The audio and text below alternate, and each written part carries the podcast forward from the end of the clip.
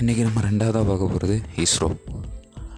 இஸ்ரோங்க எல்லாருக்கும் தெரியும் Indian space research organisation இந்த இஸ்ரோவில் வந்து சயின்டிஸ்ட் ஆகிறதுக்கு அதே மாதிரி ரெண்டு மூணு வழி இருக்குது அதில் ஜென்ரலாக ஆகிறதுக்கு ஒரு வழி இருக்குது ICRB ISRO centralised recruitment board இவங்க வந்து எவ்ரி இயர் வந்து இந்த மாதிரி uh, எக்ஸாம் கண்டக்ட் பண்ணுவாங்க. இதுக்கு பார்த்திங்கன்னா இஸ்ரோவோட ஓன் எக்ஸாம் எழுதணும். இது வந்து கேட் வந்து இது அப்ளிகபிள் கிடையாது. அவங்க எவ்ரி இயர் கண்டக்ட் பண்ணுவாங்க. இதுக்கு பார்த்திங்கன்னா சயின்டிஸ்ட் ஆர் என்ஜினியர் எஸ்சி அப்படிங்கிற போஸ்டிங்கு இதுக்கு ஏஜ் லிமிட் வந்து தேர்ட்டி ஃபைவ் வரைக்கும்.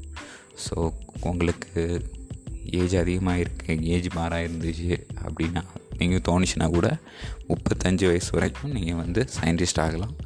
அதுலேயும் கேஸ்ட் வைஸ் உங்களுக்கு ஏஜ் ரிலாக்ஸேஷன் கிடைக்கும்.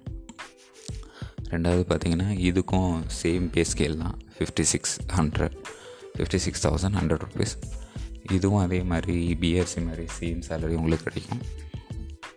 இதில் பார்த்தீங்க அப்படின்னா ரிட்டன் எக்ஸாம் ப்ளஸ் இன்டர்வியூ இருக்கும்.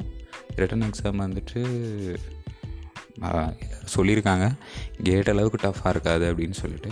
பட் இன்டர்வியூ டஃப்பாக இருக்கும். ஸோ கொஞ்சம் பேசிக்ஸ் இதெல்லாம் கொஞ்சம் தெளிவாக இருக்கணும்.